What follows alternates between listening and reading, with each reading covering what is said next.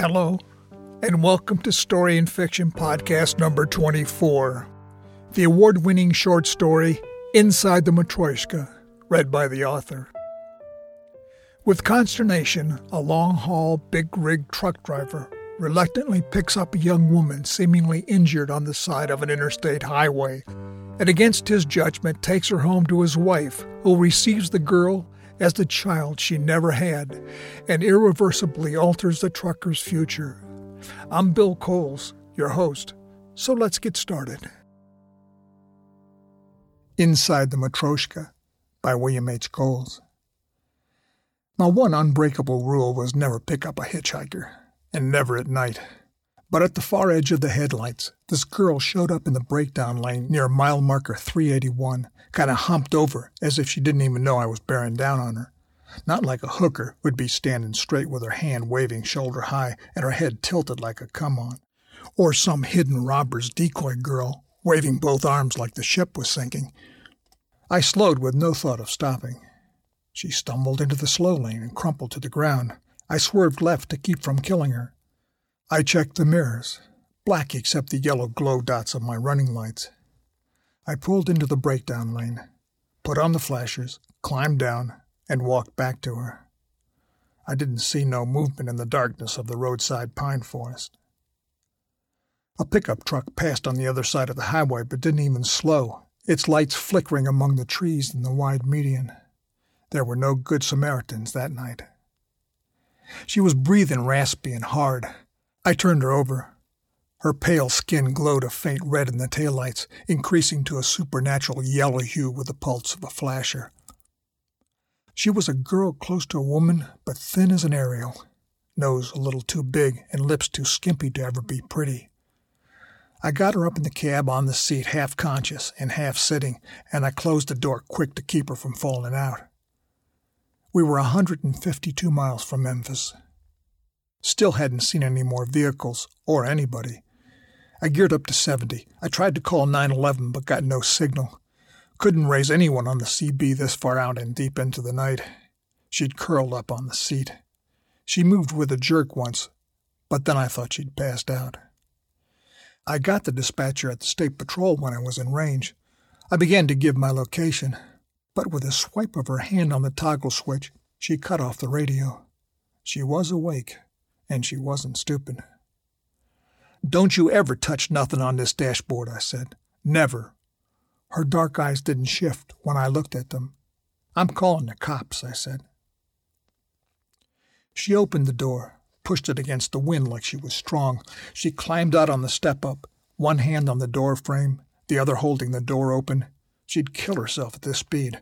I braked, but slowed slowly enough not to throw her off. When I was down to 15, she jumped. Well, I stopped, ran back. She was moaning. Her arm and legs bled from scrapes. Her nose was bleeding. I wasn't sure what to do. She raised herself on all fours like a little dog and looked up at me. No police, she said. She stood wobbling a little, lunged toward me, and pounded my chest with her fist. I wrapped my arms around her to make her stop, and I held her for a few seconds before pushing her away at arm's length. She seemed more human up close. Come on, I said. I got some mercurochrome in the first aid kit. She backed away, shaking her head no, but I picked her up and carried her to the truck. We were rolling a few minutes later. She was on the seat, fast asleep, and breathing through her mouth, her nose all crusted with blood. I was thinking about where I should drop her off in Memphis without getting too far off my route. It was the loneliest time of a trip, the hours before first light. I missed my wife Madeline worst at these times. God bless her. She was at home in Oregon, a good woman, worked as a dispatcher for a trucking firm. Her parents ran a motel on the coast road near Gold Beach, now retired. She was the only woman I ever had, married her right out of high school and I was proud, too. I was probably the only faithful trucker on that interstate for 300 miles either way. Vile women had tempted me at truck stops a couple of times, both in Texas, but with a little prayer, God helped me pass them by. Madeline and I had no kids, and she was too old now, and it weighed on her in silent times. The dark outside the cab, black as road tar, made me feel lonely, and I called Madeline on my cell when I was in range. It's the middle of the night, Clarence. Where are you? she said. Hey, missing you, babe, I said. She went silent with that bit of sweetness. Talk like that meant a lot to her. I got this kid in the cab, I said. Madeline was still waking up. A kid? I don't know, maybe 17. She was passed out on the road. I said to Madeline softly to let the kid sleep. She jumped out of the cab. I passed a pickup truck going about 40, the bed loaded with chairs, a stove, a refrigerator, a mattress, cardboard packing boxes with the lids flapping, and the trailer hitch sending sparks flying when it scraped the highway. Is she hurt? Madeline asked. I shook the girl's shoulder to wake her up. I put Madeline on the hands free speaker. Where are you going? I asked the girl. She was looking at me but said nothing. Car passed, going the other way. Look, I said, you either talk or I'm putting you out on the road and calling the state patrol. Tatiana, she said weakly. Ask her where she's from, Madeline said over the speaker. But the girl had closed her eyes and gone limp, like she'd fainted. I wasn't sure it was real. She's bleeding, I said to Madeline. It's all over the seat. Three blackbirds flapped into the air from a roadkill deer carcass. I swerved. Gotta go, I said to Madeline as I hung up. I was trying to call the state patrol again when I saw a green exit sign of this town, Parkland, and a rectangular blue hospital sign attached to the bottom. It wasn't no regular hospital, a dock in the box operation. I left the girl in the cab and pushed the door buzzer. A muscular woman, close to six feet, 250 pounds, with a white lab coat over jeans and a t shirt, opened the door. She got insurance? She asked me. I told her I got nothing to do with the girl. What would I know? She glared. She's hurt, I said. The woman signaled with her hand for me to carry the girl from the truck. I laid the girl on a rolling exam table. One hundred and fifty bucks, the woman said. Cash, we don't take charity. You the doc? I asked. She started to cuff the girl with a sheet. I'm leaving, I said. The woman shrugged. I got in my rig and called Madeline again. Well, you've done all you can, Madeline said. More than most. Well, that wasn't really true. I could have paid for her treatment. But the doc would take care of her. I thought she had to by law, and they'd find out where the girl came from and where she was going. I cranked the motor. The girl came running out the door, the woman in the lab coat running after her. The girl fell, and the woman grabbed her, dragging her back into the office. I followed, leaving the truck running with the door open. The woman was holding the girl in the waiting room chair, leaning on her shoulders. The girl's nose blood had clotted, but the scrape on her arm still oozed. Another woman in scrubs was on the phone behind a reception desk. What are you doing? I said. She can't pay. She got no Medicaid. You ain't done nothing, I said. The doc examined her. She'll live. She owes. It ain't been three minutes, I said. Pay up, the woman said. Seventy-five dollars will do. Fear topped in the girl's eyes. I didn't see no diplomas on the wall or pictures of medical school buildings with emergency vehicles out front, and I wasn't paying $75 for a three minute exam. Come on, I said to the girl. The big woman moved to stop us. The girl kicked her, and I pushed the woman so she fell to the floor on her back, struggling to get up. I grabbed the girl's arm, and we headed out the door. The girl climbed into the truck on her own, and we were moving by the time both women were standing in the door, one with a pen and paper, the other peering at us through the early morning dark. I turned off the lights so they couldn't see the plates. We'd done nothing wrong, but they'd invent something if they could think of it. We were on the up ramp to the interstate. The girl's nose was swelling. She grinned like we had escaped together. I gave her a high five. What the hell did you do? I asked. I do nothing now, she said. So why are you running? I leave place where I work. You got no home? She shook her head no. Where are you trying to get to? I asked. Hollywood. What for? I sing good.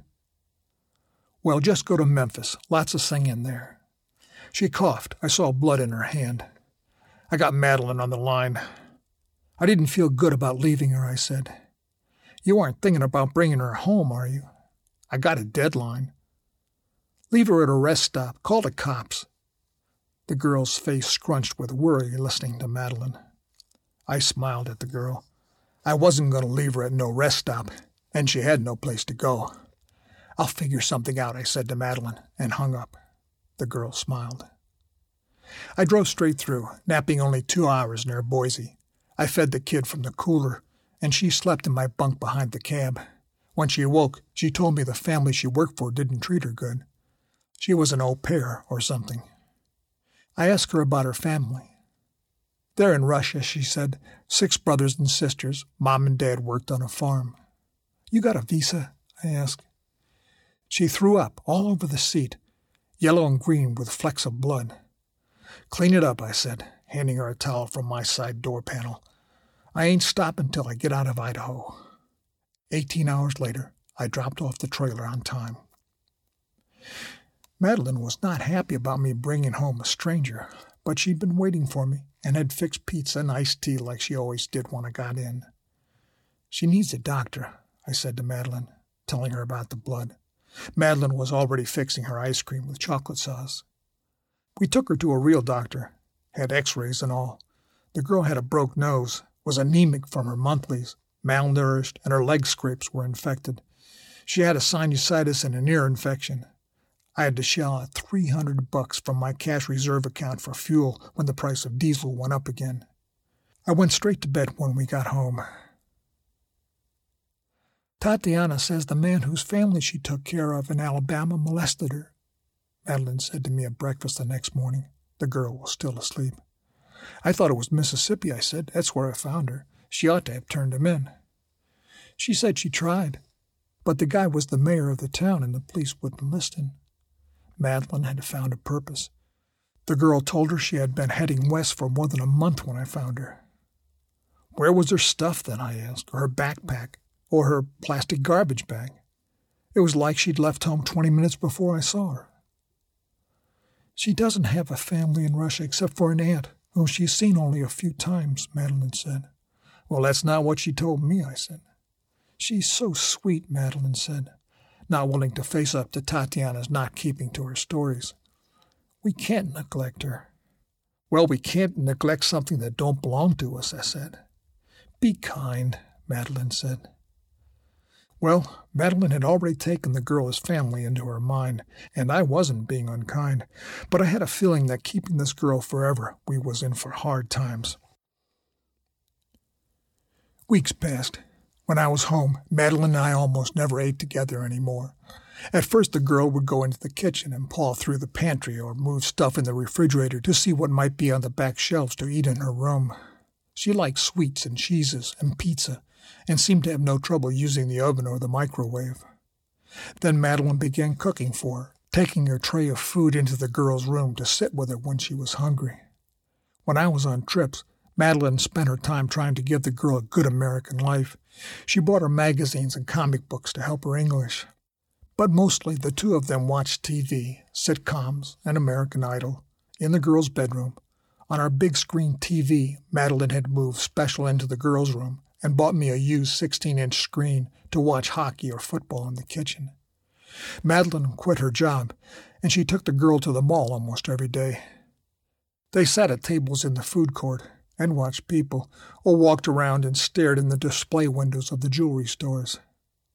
And as the girl healed up, Madeline bought clothes that made her look pretty good. She was a lot more woman than I thought. I got back from a trip to Galveston with a swing north with a half load to Minneapolis. I worried about my precious Madeline, like she was a woman who cared a lot and always seemed to be set up for never ending hurt. Tatiana was in her room with the TV on loud. I sat Madeline down at our round metal top kitchen table. She wouldn't look at me except for a passing glance. We got to do something, I said. She's illegal. You don't know that, Madeline snapped. I do, and you do. She can't just stay here for the rest of her life. She's alone in the world. She's afraid.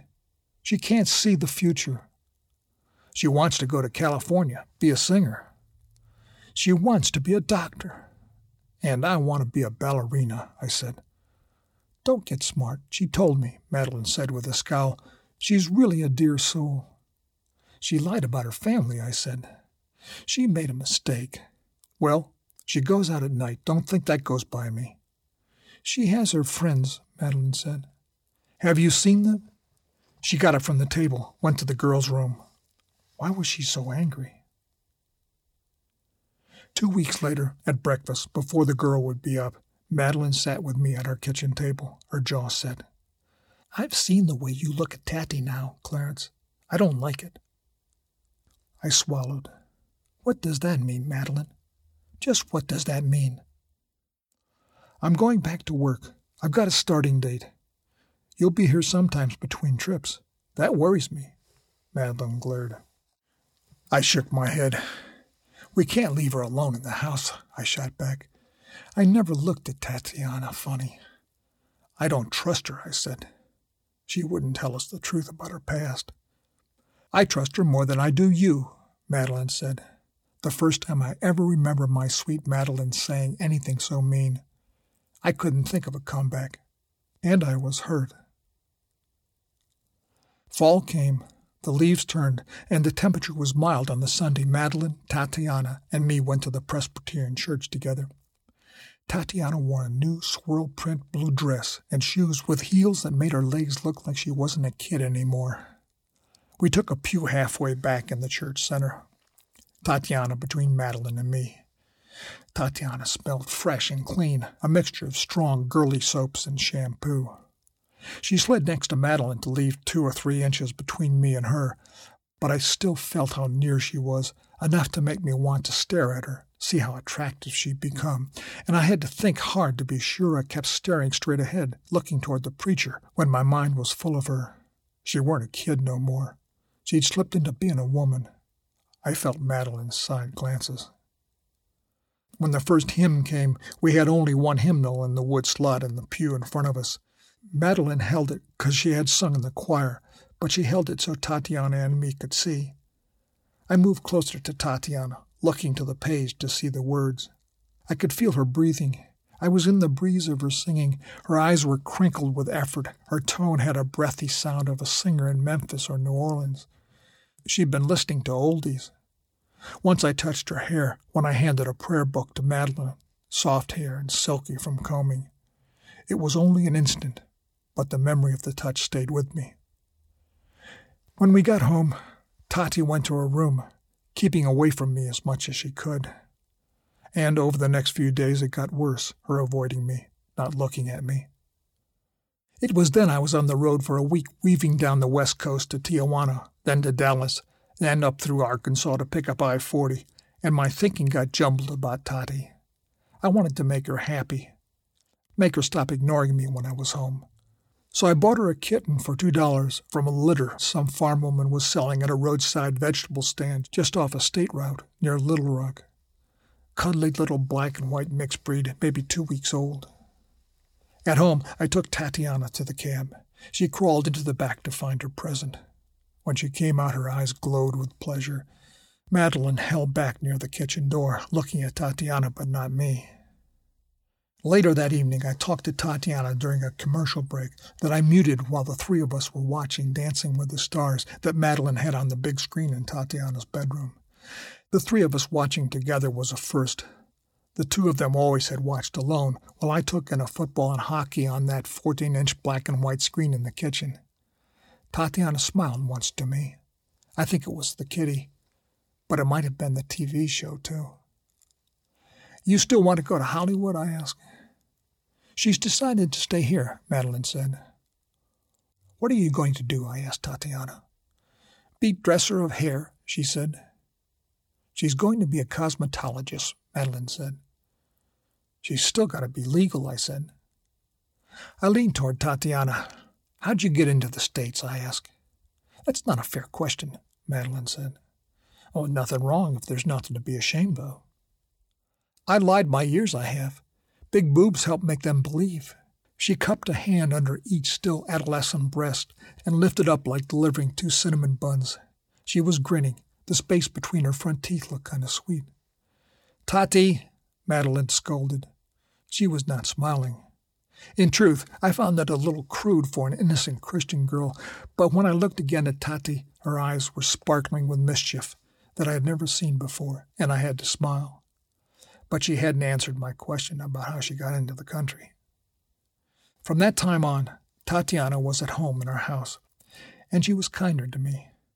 I helped her get a job as a waitress in a truck stop a few miles away from her home, where they asked no questions and paid wages in cash from the till.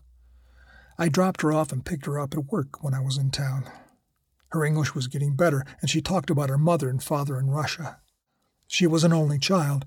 Her father was a doctor and her mother worked in a factory. I told her what she'd told me before and what Madeline had said about her family. I asked her why she lied. She got flustered and wouldn't talk to me. In bed that night, Madeline insisted Tati was the kindest, sweetest child she'd ever known and would never lie. Just confused she was. The next month, I picked up a trailer from a transcontinental shipper for in state delivery, and I decided to go home after an early afternoon delivery in Northern California, even though I'd arrive after 10. I parked my cab in our yard, backing in so my headlights wouldn't piss off the neighbors, who went to bed at 7 right after the evening news. The front window of our house glowed yellow behind a drawn shade. The window in the kitchen glared white from the fluorescent ceiling bulbs. I'd never seen that many lights on this late. I went into our house through the unlocked front door. There was a light under Tati's door. I knocked. No sound. I opened the door to Tati's bedroom. She stood nude a few feet from me, her small breasts slippery with sweat, perfectly matched with nipples the faint pink of her smeared lipstick. My heart quickened. She had filled out up top, with feminine curves from Madeline's good care, but her legs, still young and slightly knock-kneed, were bent in like willow branches. She made no attempt to hide her privates, fine hair the color of brown of tree bark, and looking soft. I stared.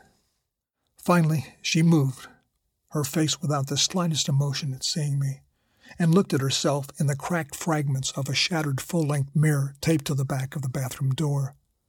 The door opened. A dark haired boy walked out of the bathroom. He put on a long sleeved white shirt but was carrying his jeans and wore flip flops with nothing else. His limp dick swayed slightly as he moved. He was grinning. I grabbed him by the back of the neck. I had more than a hundred pounds on him, and he was a foot shorter than me. Hey, said, fuck off, man. But I moved fast and I shoved him and his clothes out the front door. Tatiana still stood in front of the mirror pieces. She was admiring what she saw and smiling. Get dressed, I said. I went through the room, found everything that I thought belonged to her. She turned to watch but held her ground. I stuffed all her belongings into two pillowcases. I grabbed her, still half naked in unzipped jeans, by the arm. That hurt, she whined. I shoved her out the front door toward her stuffed pillowcases. I didn't see the boy. You mean man, she called back to me. She spat on the ground. You're a whore, I said. It wasn't just anger. I felt betrayed. I slammed the door, locking it again, this time with the deadbolt. A few seconds later, I heard her pounding on the back door. She twisted the knob, but I ignored her. I sat in my TV recliner with the TV off for many minutes till my breathing slowed. I called Madeline at work, but she didn't pick up, and I hung up when the phone went to voice answering. Tatiana didn't stop pounding. Damn if I didn't feel sorry for her. Thought about her being afraid in the dark. Still, to teach her a lesson, I waited till after midnight before I let her in. She brushed by me without a word and I imagined the feel of her. Sinner, I said as she went to her bedroom. Madeline came home after midnight. You're still awake, she said. Tough gig? I didn't answer. What's up, Clarence? You look exhausted. I kicked her out, I said. Tatiana? Where is she? I shrugged, nodding toward the bedroom. I put her and her stuff out the door. My God, Madeline said. She was screwing some sloppy, pimply kid. That's impossible, Madeline said. She went to Tatiana's room. I heard yelling and crying. I stayed in my chair but couldn't sleep. I didn't talk to Madeline until the next morning. She wasn't screwing that kid, Madeline said. She told me. But Madeline couldn't look me in the eye when she said it. Madeline had come to love Tatiana like a daughter. It was what she wanted in life, and it blinded her to what was real in the world. The next day, Tati told Madeline I was a dirty old man, that I was spying on her. My mind was in a pigsty or something like that. She never wanted to see me again. The following day, Tati spent the night out, and Madeline didn't know where. She won't live where she's not wanted, Madeline said to me. She did wrong, I said. She made a mistake, letting him in. She didn't have sex with him. But I knew Madeline wouldn't believe any dirty truth about Tatiana. She couldn't think bad about the girl. I thought she was better than that, I said. She still doesn't like the way you look at her, Madeline said. That don't make it an excuse, I said. She's afraid you might do something. Ah, Maddie. I was angry as hell. But later that day, the memory of new Tatiana touched my heart with a sweet longing coated with pain I couldn't keep out. And I didn't feel good about it. Next morning, I left before dawn to pick up a container in San Francisco.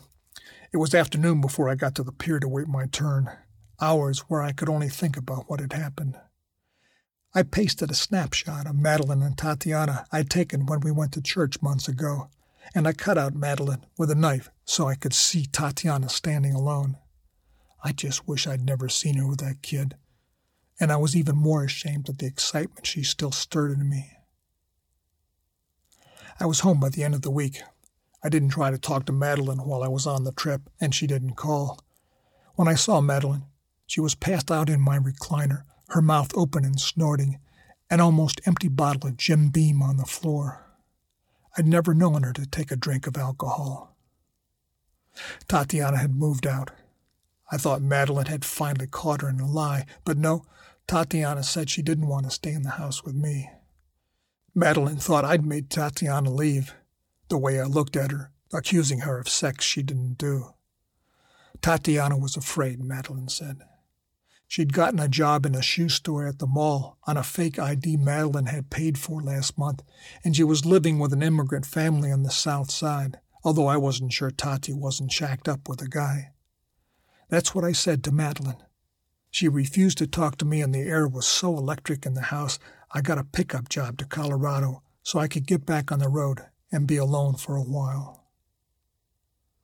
When I got back home four days later, the tension had eased and after weeks of Madeline's suffering and hearing her complain, I knew something had to be done for both our sakes. I finally cornered Tatiana when she went out into the mall for a milkshake on her break. I asked her to consider Madeline's feelings, invited her to live with us until she could start her schooling for cosmetology, told her I would never hurt her. I told her I wanted her back home to be part of our family. She looked me straight in the eye and laughed cruel. I made her creepy, she said. You make me nauseate. Come back for Madeline's sake, I said. But Tatiana's face took on a grimace and her voice was hard with scorn. Never, she said. She want to be mother to me. She never be mother. She loves you like a friend, I said. She shook her head in disbelief. She want no friend. She like make rule to feel good. Tatiana didn't give a damn about Madeline or me. I left her. It was cruel to say those things about Madeline's kindnesses, and the way Tatiana had treated me bugged me for days. I couldn't let Tatiana get away with her lies. The next day, I reported her to authorities in writing. Madeline went to see her at the mall off and on, but Tatiana wouldn't return her looks, much less talk to her and Madeline blew up when she discovered what I'd done. Investigators came to the house. Madeline blamed me, hated me. I was evil, she said. I'd committed worse than murder. She wanted to move out, or me to move out. She didn't give a damn which one, and she was determined about divorce. She soon made it final, without contest, and without any willingness to remember our past good times together deportation procedures against Tatiana had started. Well, I got some money from the house settlement, and I upgraded my equipment to a top grade Peterbilt. I have a cab with a cooktop and a sink, a bunk where I can stretch out full length, and a flat screen TV with satellite hookup with a 30 inch screen. I live in my rig now. I still have that photo of Tatiana taped to the dashboard, but most of the time I think of Madeline, like she was in the old days, though. I carry fishing gear, a stationary bike for exercise. And I never broke my rule again. Tatiana did that. Oh, I give rides to friends of friends sometimes to save them bus fare, but never ride a stranger.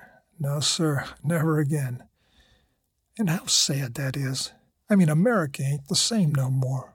Shit, you can't trust no one. Wouldn't mind going back to the days where you could help a stranger without getting sideswiped.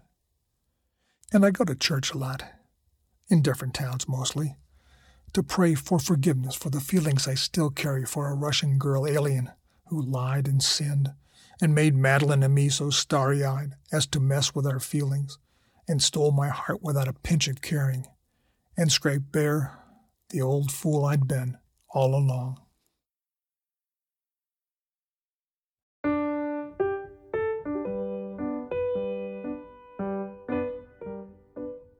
This story and more than 35 others can be enjoyed free online, as well as five novels at storyandliteraryfiction.com, a website dedicated to providing resources for fiction writers. Resources that include essays, interviews, a blog, a newsletter, a workshop and tutorial, and much, much more. Thanks for listening, and goodbye. This podcast is a production of storyandliteraryfiction.com.